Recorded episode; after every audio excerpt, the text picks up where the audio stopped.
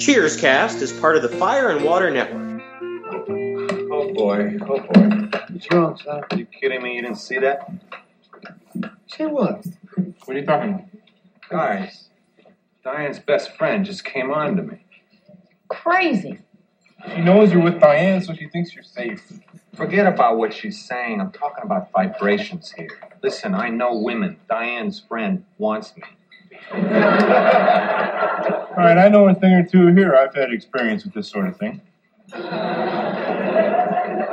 You know?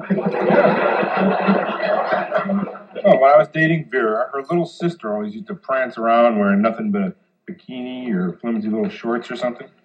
Yeah, she used to sit in my lap, make little jokes, whisper in my ear how sexy I was. So I, I did it. I uh, went ahead and asked her out. She turned me down flat. Vera know this? Yeah, coach. She was there at the time and she was really furious. I bet she was uh, surprised she even married you. Yeah, well, the ceremony was in progress. Really wasn't much.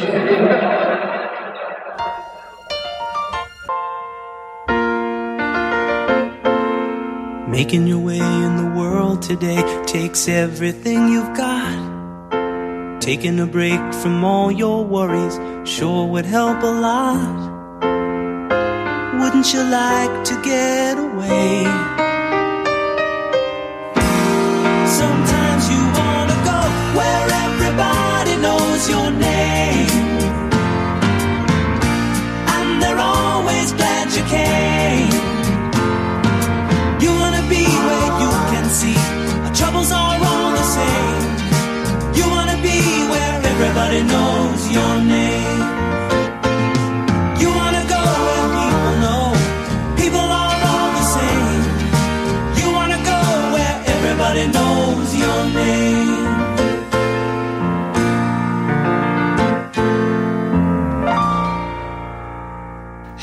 welcome back to Cheers Cast, the podcast where everybody knows your name. I'm Ryan Daly, and this time I am welcoming two former guests onto the show. First, from Resurrections and Adam Warlock and Thanos podcast, it's Al Sedano. What's up, Al? Not much, Ryan. Although at least now I'm no longer curious about the opening credits, so we got that out of the way. we did. We we handled that. We're ready to move on. Uh, and next, from the SNL Nerds podcast, it's John Trumbull making his triumphant return. What's up, John? Hey, how's it going? Thanks for having me back, Ryan. Absolutely, absolutely. You are, uh, as Diane described in this episode, you're you're becoming one of the most regular regulars on this. you Yeah. might have the most appearances on this show now. Damn straight. You'll be Yeah. fight- you'll be fighting Rob Kelly for that. We'll see. That's How many right. beers you up to? Well, I that should comes later. start drinking beers on this show. I should be doing that. I thought about that right after I sat down, but I already made myself coffee. I, I can't drink when I record because I start. I, I'm too honest, and then I start telling my guests what I really think about them. So Oh, well, that doesn't sound ominous at all. no, then I, it's I it's more, want that now. it's more amorous, just like the dog in this episode. We're giving away too much material. All right, let's let's get into this. Uh, you both campaigned to be on this episode, so I figured rather than just choosing one of you, uh, I'd have you both on, which is actually topical for this episode because we're discussing season two, episode eleven, which is titled "Just Three Friends." Episode is written by David Lloyd. It is directed by James Burrows. The original air date was December 15th, 1983. Diane's best friend, Heather Landon, played by Markie Post, woo, is in town, and Diane brings her to Cheers to meet the gang. Heather and Sam have a great rapport, perhaps too great, as Sam is convinced that Heather is flirting with him. He reluctantly shares his concern with Diane, who laughs at the idea that her friend would come onto her boyfriend right in front of her. Diane confronts Heather with Sam's outrageous accusation, and is totally blindsided when Heather confirms she is into Sam. And then she admits that she's only kidding just to kill the tension. After Diane invites Heather to dinner, Carla plants the seed in her mind that Sam's misgivings are not wholly unfounded. Against all reason, Diane grows suspicious of her friend's behavior, and once Sam arrives for dinner, Diane interprets everything Heather says and does as a sexual advance. Sam and Heather's natural playfulness finally drives Diane to the point where she freaks out and accuses her friend of trying to steal Sam. Once Sam and Heather convince her how foolish she's being, Diane apologizes in order to save her friendship. So that was just three friends. Um, I think before we get into this, we can all agree uh, Sam and Heather would make a much happier couple, right? Oh yeah. Yeah, I, I think that's a good assessment. They just seem much more on the same level. They're playful. They're they're obviously great chemistry. They're flirty. Yeah, I, I mean, the, re- the le- we're not bearing the lead. The reason for this episode, the reason you guys wanted this, let's talk about Markie Post, shall we? Oh, lads. Let's do. Uh, first first impressions, the first time you met her. What do you think? I mean, Al, why did you want this one?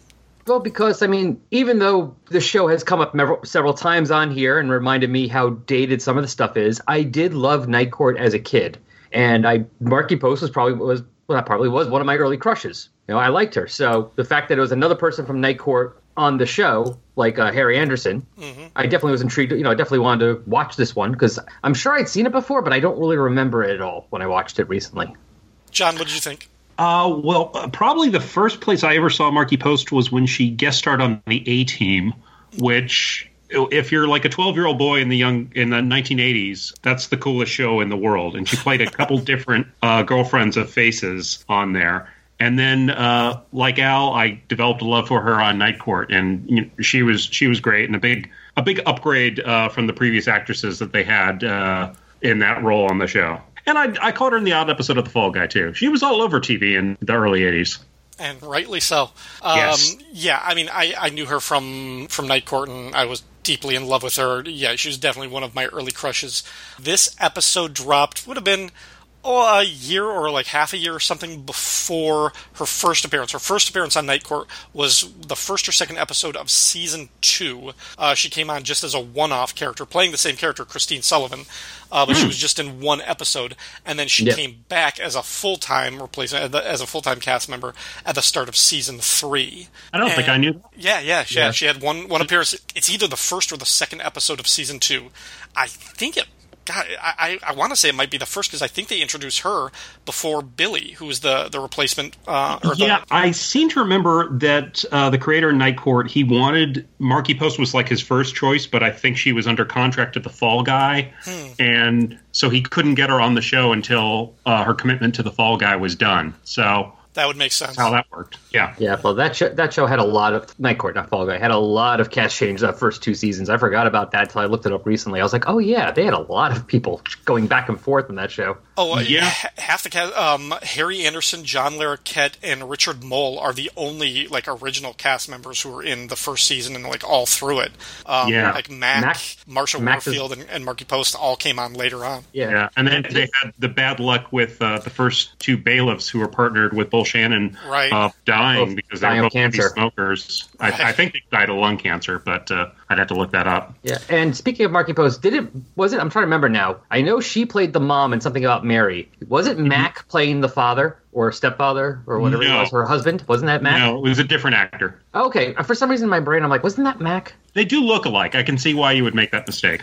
Okay, Yeah, good. I don't know the guy's name offhand, but uh, it was a different guy. She Oh, also shoot. She also played Dr. Elliot Reid's mom in the TV show Scrubs, and I love that because she was just this very rich, very vapid, but very like sexually aggressive and judgmental person. Yeah, Whenever yeah. she was on, she was great. She did that well. She also did a sitcom with John Ritter in the '90s called Hearts Afire, which Mm-hmm. I never watched too much of, but it it had a decent run. It ran for like three seasons. Yeah, I remember that.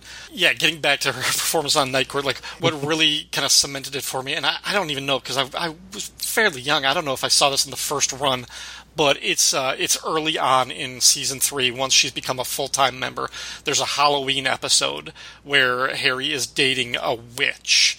The witch Uh, costume. yeah, yes. and he's, he's very well. you know, he fall, he falls in love with his witch, but they have to break up and everything, and he's feeling depressed, and they go to dinner later, and her costume, she's like a a sort of Elvira or like sexy vampire woman with just a very, very, low cut costume. Yes. yeah, very like super low cut, and I just I just remember like Harry's line is he's like you know Miss Sullivan, I just need to get past this this you know this grief, and that costume is really helping.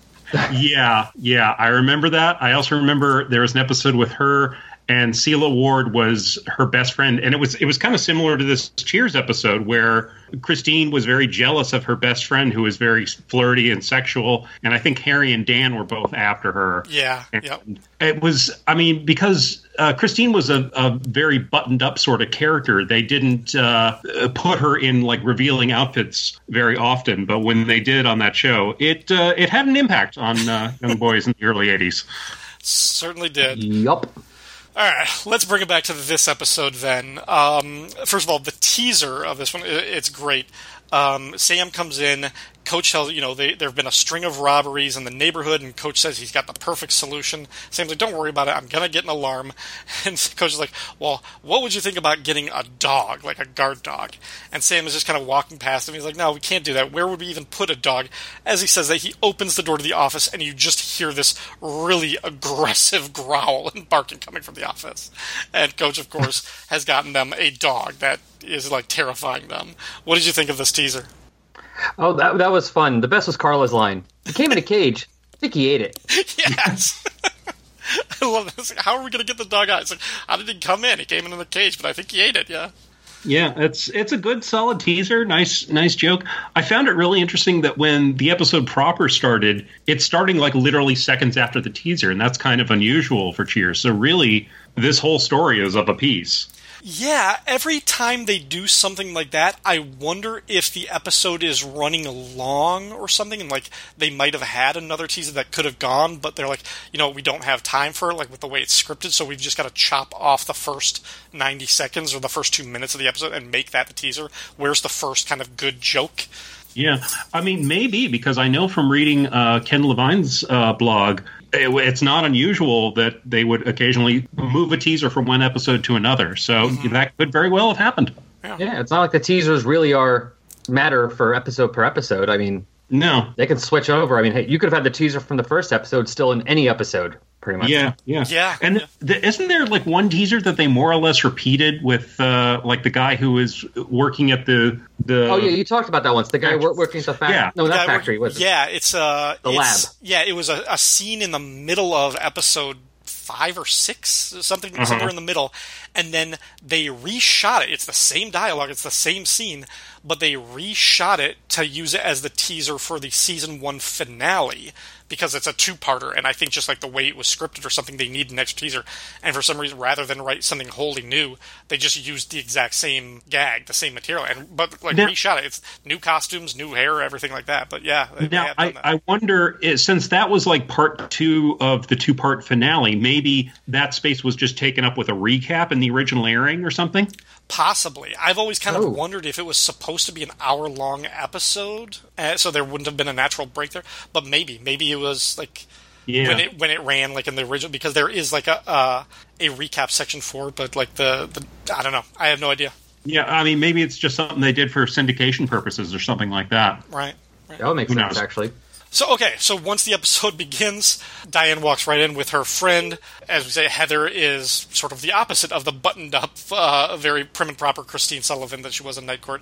Uh, she's much more just kind of open, like just affable. She's just I mean, she just has this exuberant kind of like nice personality. Um, she she goes around, she meets the whole group. Uh, I, I love that she's like, "This is my oldest friend," and Carla's of course like, "Oh, you met this morning." Yep. I like how she's so striking that Cliff is immediately tongue tied around her. It's like, how, how do I do you? Uh, and I forget what the second thing he said was, but Nice to meet me. Yeah. Uh, yeah, of course. He's, he's totally. And then once Sam is able to kind of like banter with her and play it off, and he's got like just this natural connection, Cliffy's like all upset, and he's like, "Oh yeah, there. She's just like all the other women, hung up on looks, personality, and style." and I actually- hate her. Yeah, that was that was almost one of my home runs. Is when Cliff is just so embarrassed, he just he's mad at her for like tongue for making him tongue tied. He's like, "I hate her." Yeah. Yeah. That's one thing, not the hating her, but that's one thing I did like a lot about this episode is even though yes, the main focus is obviously Sam, Diane, and Mark and the friend Markie. Everyone had a nice bit in this episode. Like no one got, I felt like no one got short shifted. Everyone had a significant role, and like they all had their own jokes and own little bits and things. Like there was a lot for everybody to do in this episode. Yeah. Well, it's also nice that they had a nice subplot in the bar because the second act basically all takes place in Diane's apartment. So Right. so it was nice to have that dog subplot. Right, right. When Diane introduces her friend to Coach, this is one of my one of my favorite bits, and I've used this like in, in later later years. When she he says, "You can call me Coach or by my other nickname." They're like, what other nickname? He goes, "Satchmo." And I, I've always loved that nickname. I've used that like as a as a password for like like other like like email accounts and stuff like that in the past. Like I always just love that Satchmo. Now we know. Yeah, there now go. we can Now you can hack into Ryan Daly's uh, Facebook account. there you go. There you go. But yeah, and, and of course Diana's like she's like, Coach, no, you're getting confused with Louis Armstrong. And of course he's taking it the wrong way. He's like, oh no, but I like that one better. Better. yeah. And of course that joke is played off beautifully about 90 seconds later when he's apolog- coach is apologizing to Sam about the dog and everything and, and Sam is like don't worry about it coach. And coach says oh please call me Louis Armstrong That's one other thing they did this episode. There's a lot of jokes where they set up as a joke at first, and then it gets played back later. Yes. There's that one. There's the witty repartee when Carla does the whole thing with the showing Diane the office.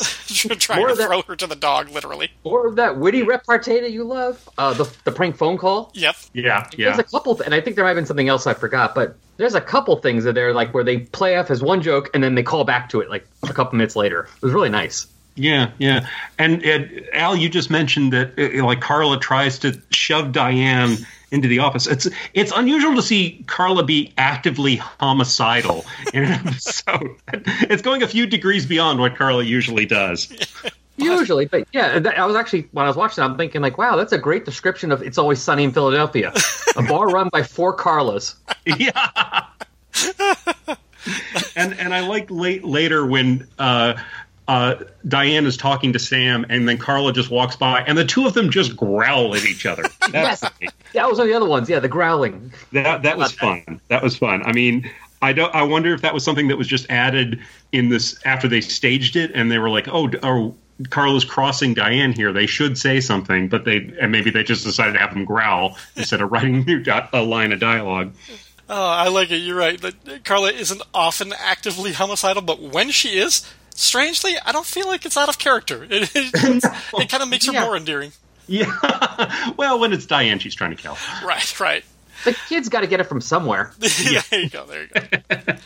um, uh, you mentioned the thing with the prank phone calls, which I, I love the way this is called back. So the, the setup, they, you know, they're Diane and and uh, Heather are telling Sam about how what goofs they used to be in school, and of course you got to imagine what Diane considers a goofball to be as a kid.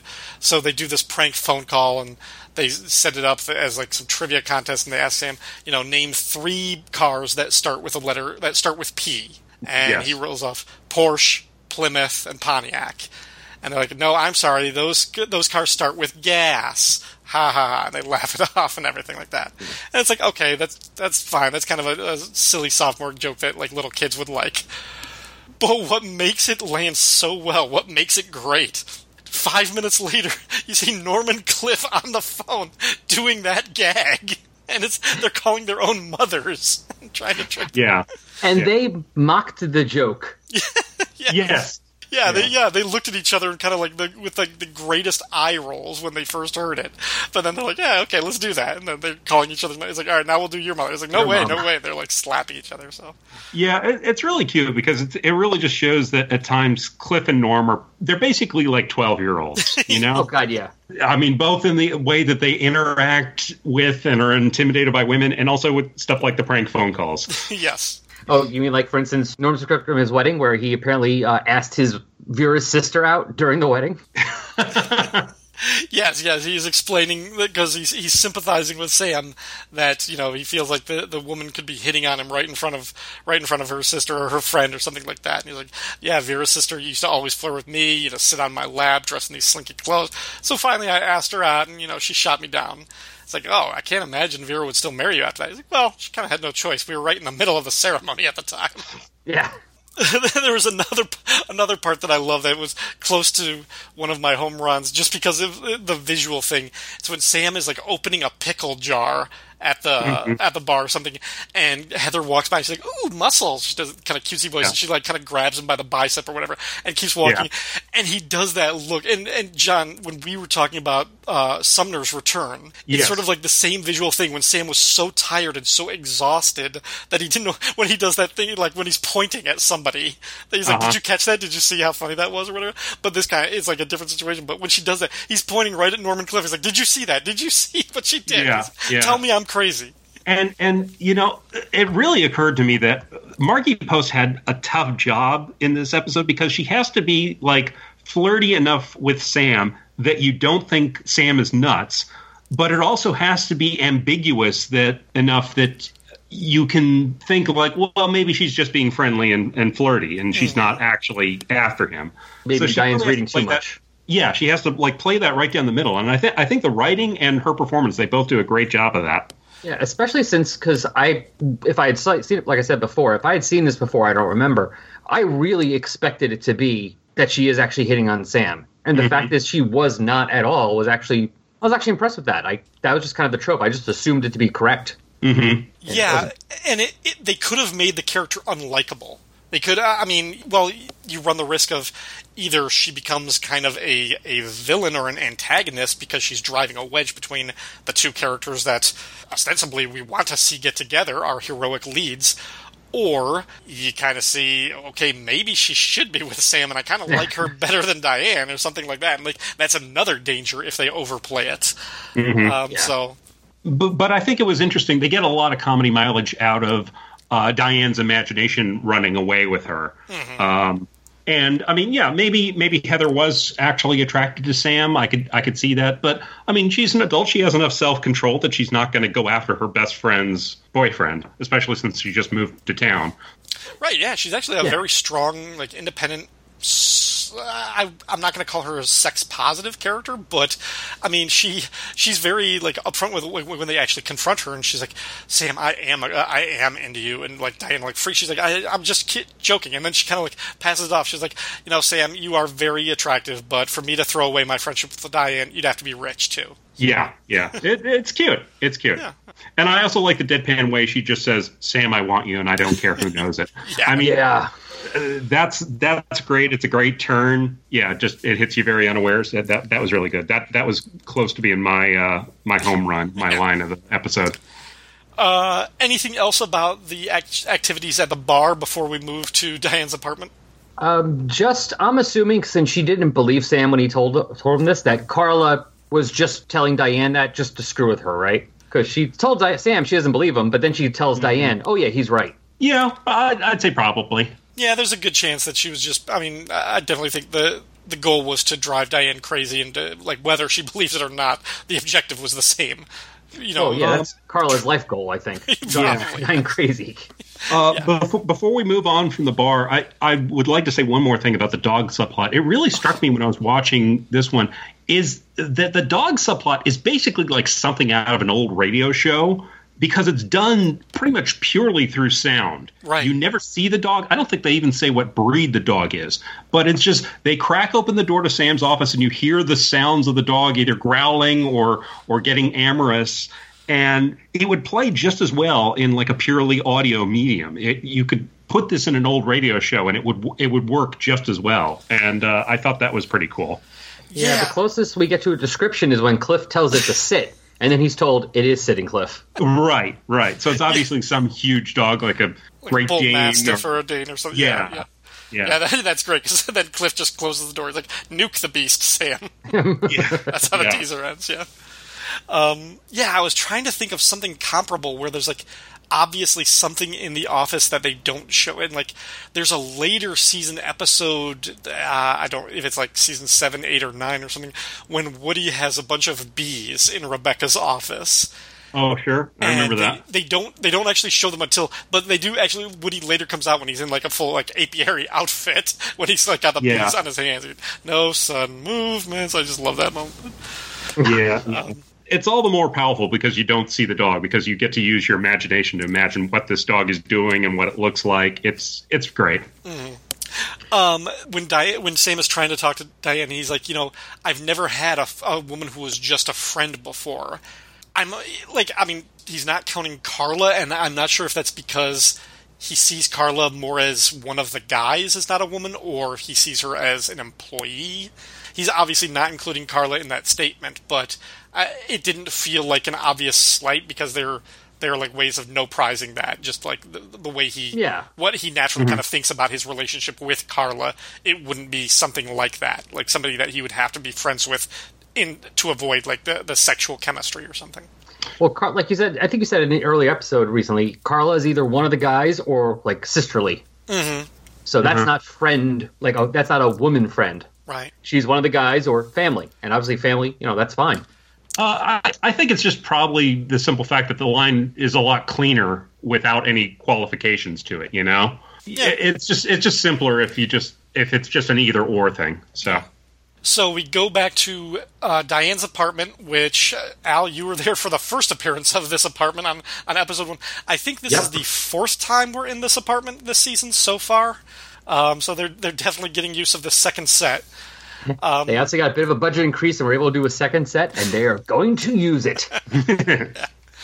Uh, so Heather shows up first. She's got a new dress, and that, of course, at this point in her mind, Diane is kind of losing it, and she's misinterpreting everything. She's like, "Why did you buy a new dress?" Yeah, she's, you know, she thinks that this is uh, again her just like manipulating Sam. She was going to make veal Oscar, and apparently that was a disaster. So they're just doing like regular spaghetti.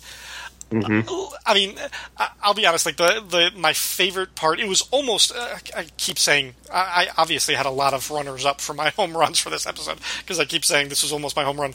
But throughout this whole second half, when Diane finally loses it and explodes, she literally stands up, pushes her seat over, and like starts screaming at Heather. They have this blow up. She's accusing them as Heather and Diane are trying to resolve this whole crazy situation, one of my favorite parts throughout is the fact that Sam keeps eating, and he's he's, he's, not ignoring shoveling the spaghetti into his mouth. I know yeah. he's not ignoring them either. He's still taking part in the conversation. He's commenting. He's listening attentively, but he's also Yeah. just sitting there. Just no, I'm just still eating the spaghetti. He's hungry. and they say, Sam, how could you eat at a time like this? And he just goes, I've eaten through worse than this. Which is, and I also love that Sam has horrible table manners. He's just, he's really just shoveling as much spaghetti into his mouth as he possibly can. Uh, and it's just a great physical bit of business from uh, Ted Danson. Well, when everyone else at the table is having a big argument, I guess you know your table manners are the least of concerns. Yeah. Did either of you think like when Sam and Diane, when or when Sam and Heather, when they're actually getting physical, like and actually, like like grabbing each other, that Uh-huh. was like, okay, I I see where Diane like why why she's kind of losing it at this point. Like this is that that's a kind of interaction. Oh, yeah. Yeah, I mean, it's one thing if you're at a restaurant and you have different foods and it's all really good. You're like, oh, try this one. Oh, try this one. But you're eating the same food, yeah, yeah. from Yeah. cooked in the same pot. It's not even like it was like, you know, it's it's all cooked together. It's Oh, like here, let me it really- feed you the bread that we're both eating. Yeah. Yeah, and the pasta. And I mean, the little tickle fight thing on the couch, like if Sam was a single man, and uh, yeah, that that would have turned into something. That's that's where the evening would have turned. Um, but Yeah, that Uh-huh. yeah, that was my first thought. I mean, yeah, if I if I like started like tickling or playing like on the couch with my wife's sister or one of her friends or something, that's clearly a no. like that, no, that's Yeah. way across the line. So Yeah. at that point, I kind of see why Diane just abruptly shouts "dinner time!" like, it, like her voice like changes like an octave or something. I, there was also a moment I love where where Heather's just making conversation before Sam arrives, and she just goes, "I sure like Sam," and Diane immediately goes, "Slut." yes. So Uh, that was great. what was that? Oh no, I said um, uh, thank- it's thanks a lot. hot. That's what she said. Thanks. Oh, it's so abrupt. I should like slut. It's like whoa, like you hear the audience going whoa. yeah, yeah. oh no, it was good. Yeah, Well, and you can also see Diane. Uh, the other reason for Diane's concern is especially concern for the style of the '80s. Markie Post, the way her character is portrayed here, the hair and the outfit is definitely much more in line of attractive woman at the time, as opposed to Diane's very button-up, almost colonial type look. right, right. Yeah, yeah. Diane had a much more old-fashioned or classical style, and uh, yeah, Markie Posts was like of the minute. Wait, yeah, who was who was Diane's other? Oh, she had she was friends with Julia Duffy in the first season. And was right. the other friend who was Rebecca. Rebecca, right? Who who dressed and acted just like Diane, except even perhaps even more prudish and, and uptight. Which makes sense since Julia Duffy was like, I believe, the second choice for Diane, or, or one of the runners up for the She role. I was she was one of the runners up for Diane, one of, who auditioned for it. Yeah. with uh, Fred Dryer, I think. That's who she was here Yeah. with. Speaking of friends, Or, though, I guess was it William Devane. I forget what the combos were. Good question. I, I'm not sure. Woo! I've stumped the band. Yeah, you win the prize. yeah. This Uh, is yeah, not I- my I- podcast. Woo! So this was like a year you said before she joined Night Court, right? But she still, oh, you said she's still on, um, what's it called, Fall Guy. Fall guy. Yeah. Okay, because I was because that's the one thing though, like, and the one reason I thought maybe they were originally gonna do when I first saw it, I thought they were were gonna have her being hitting on Sam is because you have this best friend that we are never gonna see again. Yeah. Yeah, yeah. I mean, yeah, she still would have been locked up in some contract one way or another. Yeah, this one came out in December of '83. Her first appearance on Night Court was later in the fall of '84, but she didn't become a regular until the fall of '85. Yeah. So I mean, like having her at least trying for Sam would have been a reason why the friend would never be shown again because Well, she's not I mean, friends anymore. Yeah, I mean, but it, but it's a kind of a common sitcom thing. Is Well, like you have like mm-hmm. a friend you've never heard mentioned before. They show up for one episode and then they're never heard from or mentioned again. Uh, that's that's so common in, in sitcoms, especially sitcoms of this era. That I, Oh, I don't think it's true. that unusual.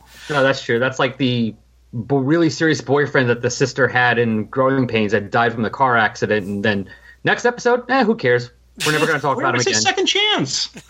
Where was. Sandy's second chance? Exactly, because he wasn't drinking even at the time. I think it was, but it doesn't matter. We're never going to talk about him again. It's okay. Yeah. Go away forever. so you're right. You're right. There's there's that. I forgot about that. And, I mean, there's there's a I mean, there are a couple of things to to play. For one thing, I mean, to some extent, the the creators are playing fast and loose because they're writing this. I mean, it's it's serious, but nobody's ever expecting you to marathon these shows. They ne- Right. they have no idea if they're ever going to get in the syndicate. The show could be canceled at any point, especially this early in the show's life. I mean, they're they're mm-hmm. hanging on for dear life every episode, so Well, they're they're not concerned about continuity. But Yeah. Yeah. Wasn't the- it doing better in the second season though? I thought it picked up in the ratings like over after the summer reruns. It did, but I, I don't. I mean, it wasn't like it didn't launch from like ninety nine to fifty. I mean, it was it was Right. it was higher. Like I don't. I think it was still kind of in a bubble for the second year, but it, it had a little bit more cushion. Okay, still so years- it wasn't a hit show yet. Not quite. I mean, it, it had won uh, it won awards. It was like a, a critical darling, and it started to Right. pick up. But it was probably by the end of the season that it was kind of like, oh, they they really know where it's going. It's becoming a big one, and. Gotcha. Ah, now I don't remember when Cosby Show became the lead-in for this. I don't remember. Uh, 84, I want to say, or so that would have been around there. 84, eight, maybe 85. so maybe the next season. So that might have been with season three. Yeah. So that's when it became Cheers. Yeah. The other thing is, I mean, a lot of these people come in like as guest actors or something like that, and like they might be around for one episode, and if they make a good impression, their agents get them locked up on another show, and that's why the character mm-hmm. never comes back. Yeah. So, yeah. And, and I mean, sometimes like a guest spot like this, it could just be because the network liked the person as an actor or an actress. Like, I mean, mm-hmm. Markie Post, I mentioned before, she was like also on the A team mm-hmm. and on this. So I would say probably NBC liked her Yeah. and they, they were looking for places to put her. So it, it could have been something like that too. Okay, so before we kind of wrap up and give our final thoughts, there's something about this episode that I, I couldn't figure it out. But I, it, like when I I watched it before this uh, this like a second time, does the ending of this one at all feel anticlimactic to you guys? A little bit.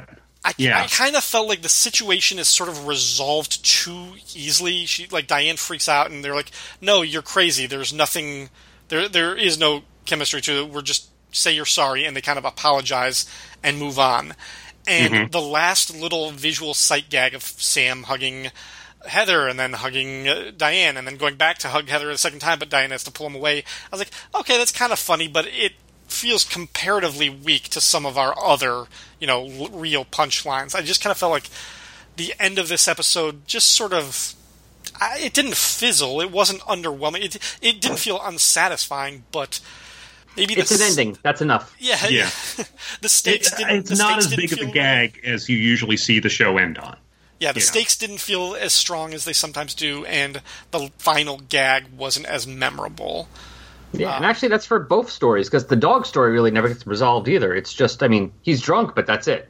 Yeah, Yeah, yeah. It it is a bit of uh, I don't know. Yeah, saying it's an anticlimax seems a little strong, but it's it's not as big of a note as as Cheers as the show usually ends on. But uh, I think it's fine. I think it still works.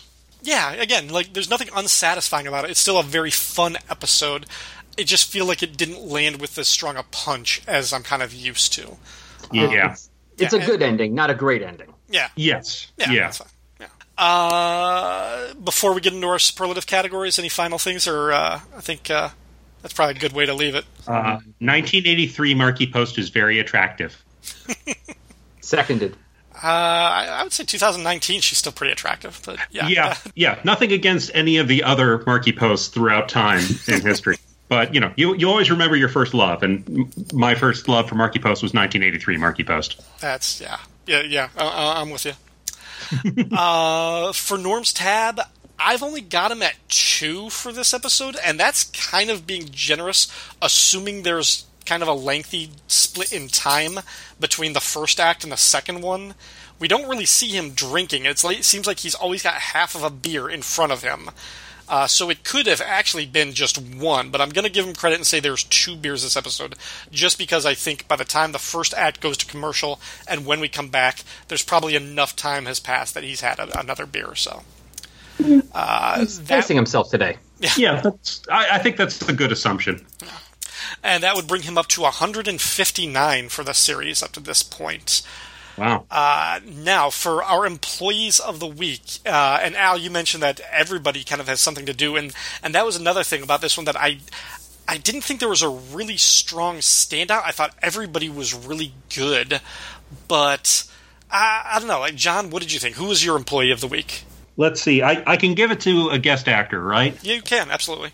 Okay, then uh, I, I think I have to give it to Markie. I think she she had the toughest job in this episode, and uh, and she knocked it out of the park. I mean, I I loved what uh, what Shelley Long did with Diane's paranoia. I loved what the the little grace notes that Ted Danson found. I mean, particularly with the spaghetti and and the uh, the wordless like look. You know, she just felt my bicep. Uh, those are great too. But I, but come on, you got to give it to Markie Post. Yeah, Al, what'd you think? Um, yeah, I was a bit tempted a few ways, and since you gave it to Markie, that's I feel better now about not. So I'm giving it to Diane because of the just the physical way she did it, the changing of the voice, the way she screamed, the you know all the uh, little uh, side eyes and facial features she had during dinner. Mm-hmm. You know the way she had to like. Well, they got to play off on each other. At least she had to act on her own, so to speak. Yeah, that's she had to be point. in. She had to do it in a bubble by herself. Yeah. And so I love that little like as you could see Diane boiling over to the point where then you're like just waiting for her to explode and she does. Yeah. Yeah, I gave it to Diane too for the same reason that you said everything about like the the change in her and the way it overcomes her and like just the the nonverbal cues that she goes through during the scene at, at dinner and, and as she's preparing it. But also it really kind of starts after she talks to Carla and once like Sam comes in and when they're still at the bar and like this change and everything about his behavior just starts like pinging the wrong signal and everything like that, and she's getting worried. Uh, just the the nonverbal stuff was really really good for her. But Markie Post was also incredible. Uh, like uh, just for you know just uh, driving it like right down the middle of being fun, flirty, but not over the top, not something that where you have to, you know, pick sides or, or think that she's, you know, being the antagonist of the episode. Um, beautiful to look at too. That that certainly helps. Um, yeah, yeah. So I'm, I'm going to go with Diane, but uh, I can't. Everybody, everybody had a good moment in this one. Yep. Uh, which brings us to the home run. Um, now, I, slut was was definitely on my list, uh, but there was another one that I saved, and I'm wondering if you guys got the same one. So, uh, Al, Well- what was your home run for this one? Uh, my home run actually wasn't one of them. It was actually something we did mention before. Uh, the Norman Cliff doing the prank call, slapping each other like little 12 year olds and giggling like schoolgirls. I, I love what Norman Cliff are just ten year olds together. When you can see that's why they're best friends. It's Yeah. not just because they spend eight hours a day drinking at the bar and they're close by each other, but I'm sure that's a good reason too. Is they're lazy and he's right there. but it's because they'll do these stupid five year old things together and neither one is judging the other because they're both doing it. They're both entertained by the same thing. Yeah. I, I like, by the way, how Cliff and Norm have been regressing in age throughout our episode here. I said they were 12, you just said they were 10, and now they're 5. they're go- they're going to be zygotes by the time we're done. I was just saying. If you leave them alone too long, yes, that's what will happen. Yes. I should have said my employee of the week was the newborn Cliff. Who's like, I hate her. yes. Uh, John, who, who, what was your home run for this one? Uh, I I had to give it to uh, a line from Sam that we haven't mentioned yet, but uh, where he says to Diane, "I don't have much experience saying no to women. The closest I've ever come is not now or landing." uh, that's a wonderful line. It's just such a great Sam line. It's it's just great. It is perfect. That was my home run too. That was absolutely Yeah. the, the line. As soon as I heard that, I was like, "Yes!" I was like, "That was." Yeah. And you're right. It's a perfect Sam line. You could put that in any episode, any context, and it's just the perfect sum up for Sam. He's like, "I need a, Yeah. I need a little help, Diane, because I'm not used to saying no to women. The closest I've ever come is not now. We're landing." Like, Yeah. And I just want to shout out to because I know none of us picked it, but I just want to shout out to Coach Uh huh. uh, when Markie does the "I want you, Sam," and I don't care who knows it, and then you know, no, it's okay. Only if you were rich, then we'd be a problem. And everyone, you know, kind of laughs and chuckles at it, and you got like what a thirty second beat, Yeah. and then Coach loses it. right. yeah, it's really good. Uh, yeah, that great boisterous co- coach laugh that he used whenever you knew he didn't really get something. I mean, he did that a few times, I think, but uh, it was great. Yeah, he knew something was funny. He wasn't sure what, but Yeah. wasn't going to stop him from laughing at it. Yeah, he wanted to be one of the gang. There you go. Exactly. All right, uh, guys. Thank you both very much for being on this episode. Uh, Al, where else can people find you if they want to hear more from you? You can find me at Resurrections and Adam Warlock and Thanos podcast. It's all about the Marvel characters, Adam Warlock and Thanos. Very obvious. Uh, if you're ready to listen to a podcast, just type in Adam Warlock or Thanos on whatever podcatcher you use. It'll pop up. Uh, resurrectionsadamwarlock.tumblr.com. And you can find me on Twitter at, at Adam Thanos Pod. Very cool. And John, where can we find you if we want to hear more from you? Uh, well, you can follow me on Twitter. I'm at Trumbull Comic. That's T R U M B U L L and the word comic. Uh, you can also listen to me on my regular podcast, The SNL Nerds, uh, where uh, my friend Darren Patterson and I we deconstruct each episode of Saturday Night Live uh, at the Monday after it premieres. Uh, you can just search for us on SNL Nerds on wherever you listen to podcasts, and we will pop up. All right. Thank you very much, both of you, for being on the show. Thank you, as always, to our listeners for tuning in. Please support the show by liking and sharing on Facebook and Twitter, or you can leave a comment on the website at fireandwaterpodcast.com. You can also support the show now with your money. The Fire and Water Podcast Network is now on Patreon, and a special thanks to all of our patrons over there, with an extra special shout out to Mike Gillis from Radio versus the Martians, who sponsors this show. For more information on how you can support the network in general or this podcast in particular, visit patreon.com slash fwpodcasts. Thank you everyone for listening, and until next time, we're closed.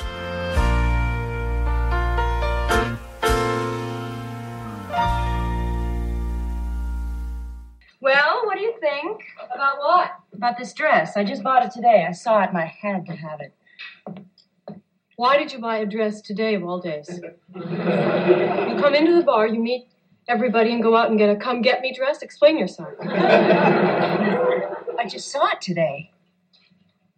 Oh, of course, you did what anyone in your position would have done. Diane, is everything all right? yes, yes, You sure? yes, of course. Okay. Back to work. I sure like Sam. Slut.